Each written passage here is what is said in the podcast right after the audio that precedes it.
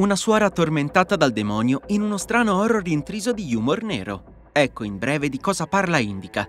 Ma andiamo più nel dettaglio e scopriamo le caratteristiche di questa particolarissima avventura grazie alla demo pubblicata su Steam. Prima però, come sempre, iscrivetevi al canale se volete supportarci e restare sempre aggiornati sul mondo dello sviluppo indipendente.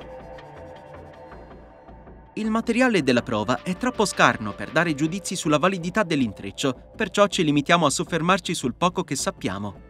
Indica è, oltre al titolo del gioco, il nome della sua protagonista, una giovane suora russa che all'improvviso inizia a sentire la voce del demonio nella testa. Non è ancora chiaro come o perché sia nata questa connessione tra i due, dato che la demo non ci è sembrata partire dal principio del racconto. Sappiamo solo che il diavolo le parla con voce suadente e non disdegna il black humor, ma a dirla tutta pone spesso motivazioni più che valide a supporto di ogni sua tentazione. Un po' come se fosse una forma contorta di coscienza, la voce della ragione oltre la cieca fede nella provvidenza divina.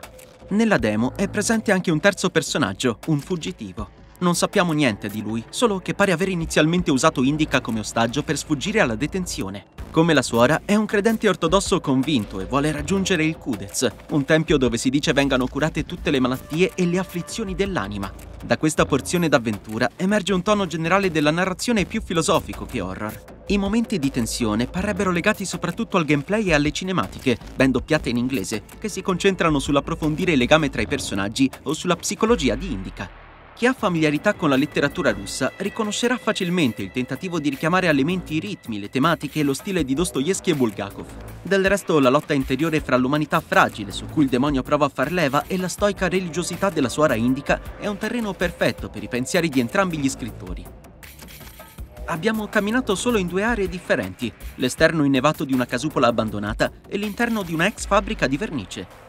Il level design di entrambe è piuttosto lineare, ma l'estetica è azzeccata e soprattutto abbiamo notato varie chicche che impreziosiscono la messa in scena. Per esempio, le impronte sulla neve della protagonista non svaniscono col tempo e sono parecchio credibili. Anche il sistema di illuminazione funziona bene e contribuisce a creare la giusta suspense negli spazi chiusi. In generale, tutto l'impianto tecnico è di buon livello, realistico e convincente. Peccato che le animazioni dei personaggi siano un po' rigide e a volte mal collegate fra loro.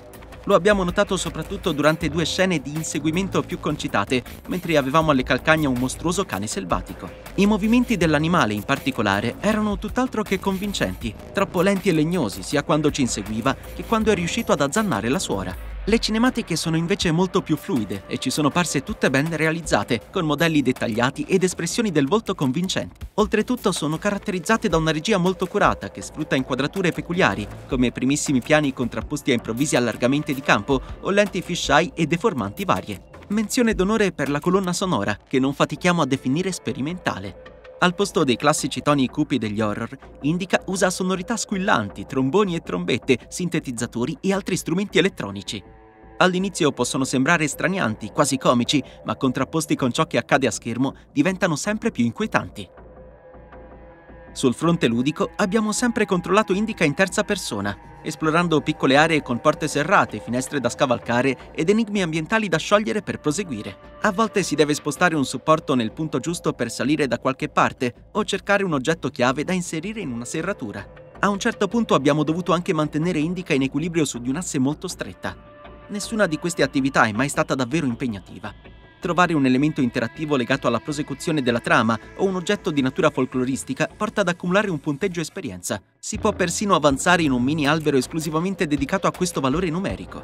Il gameplay si è fatto più intenso solo in un paio di occasioni, durante gli inseguimenti citati e quando il diavolo ha avuto la meglio su Indica. Dopo un monologo interiore abbastanza complesso, la suora ha avuto una sorta di strana visione.